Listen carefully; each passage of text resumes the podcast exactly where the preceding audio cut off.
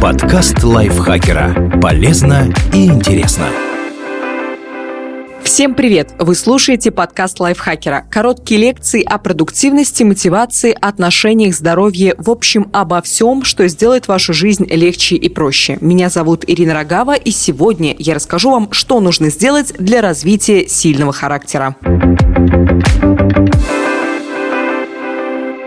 Существует множество определений сильного человека. Чаще всего это понятие ассоциируется с такими качествами, как честность, ответственность и самоконтроль. Эти советы помогут вам прокачать сильные стороны своей личности и подтянуть слабые. Развивайте свои положительные качества. Будьте честны. Не позволяйте своим словам расходиться с поступками. Не пытайтесь имитировать эмоции, которых вы не испытываете. Зачастую люди замечают фальш. Например, если вы раздражены тем, что ваша половина много работает, найдите в себе силы сказать Прости, что я так злюсь и не поддерживаю тебя. Думаю, это потому, что я просто скучаю по тебе. Повышайте свою осознанность. Осознанность позволяет изучить себя на более глубоком уровне, понять, как формируются ваши идеи и реакции. А это важный этап в работе над своим характером. Выделите время для ежедневной рефлексии, когда вы сможете задать себе такие вопросы, как Почему я так отреагировал на эти слова? И что я могу сделать, чтобы избежать подобного конфликта в будущем? Медитация также помогает повысить осознанность. Сейчас существует множество книг, приложений и мастер-классов для тех, кто хочет сделать медитацию своей ежедневной практикой, но испытывает дефицит свободного времени. Используйте их.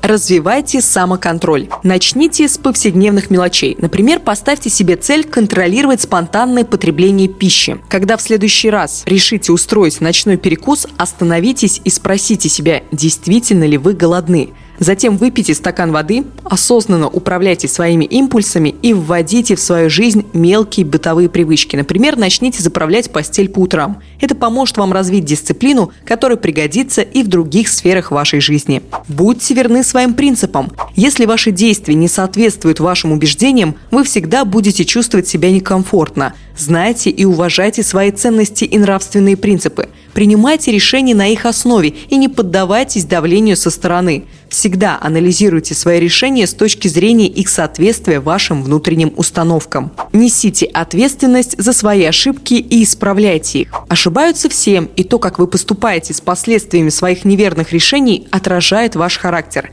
Признание своих ошибок – это показатель силы, а не слабости. Не бойтесь извиняться, если того требует ситуация, или компенсировать причиненный ущерб. Сказав «прости, что присвоил твою идею, я признаюсь всем, что она твоя», вы проявите силу своего характера и построите отношения с окружающими, основанные на доверии и взаимном уважении. Будьте терпеливы. Абсолютно нормально испытывать раздражение в некоторых ситуациях, но терпение и выдержку можно и нужно тренировать. Например, если ваш коллега не так быстро схватывает информацию, как вам хотелось бы, задумайтесь, может это связано с тем, что вы недостаточно доходчиво объясняете, а может у него просто нет вашего технического бэкграунда, и вам стоит сократить использование специальных терминов. Учитесь задавать вопросы и не делайте поспешных выводов. Попросите о честной оценке. Иногда бывает трудно быть объективным по отношению к себе. Если вы серьезно намерены работать над своим характером, попросите того, кому вы доверяете, дать вам честную конструктивную оценку.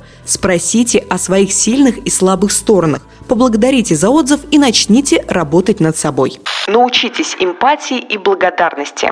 Поставьте себя на место другого человека. Способность к состраданию лежит в основе силы характера. Постарайтесь представить, что чувствуют другие люди. Может, ваш друг недавно потерял близкого человека, поэтому стал угрюмым и раздражительным. Поставьте себя на его место и сможете понять мотивы его поступков. И тогда вам станет ясно, что сейчас он нуждается не в критике, а в дружеской поддержке. Боритесь с предрассудками. У большинства людей есть сложившаяся система предубеждений, сознательных или неосознанных, многие из которых не имеют ничего общего с реальностью. Например, представление о том, что люди без высшего образования не так умны, как выпускники вузов – Посмотрите вокруг и найдете реальные примеры, опровергающие это убеждение. Осознание своей предвзятости – это первый шаг на пути ее преодоления. Научитесь испытывать и выражать благодарность. Благодарность – важный шаг к осознанию себя и окружающего вас мира. Сделайте ее частью своей повседневной жизни и увидите, как меняется ваш характер. Каждый день перед сном думайте о трех вещах, за которые вы благодарны. Можете даже вести дневник, записывая в него свои размышления.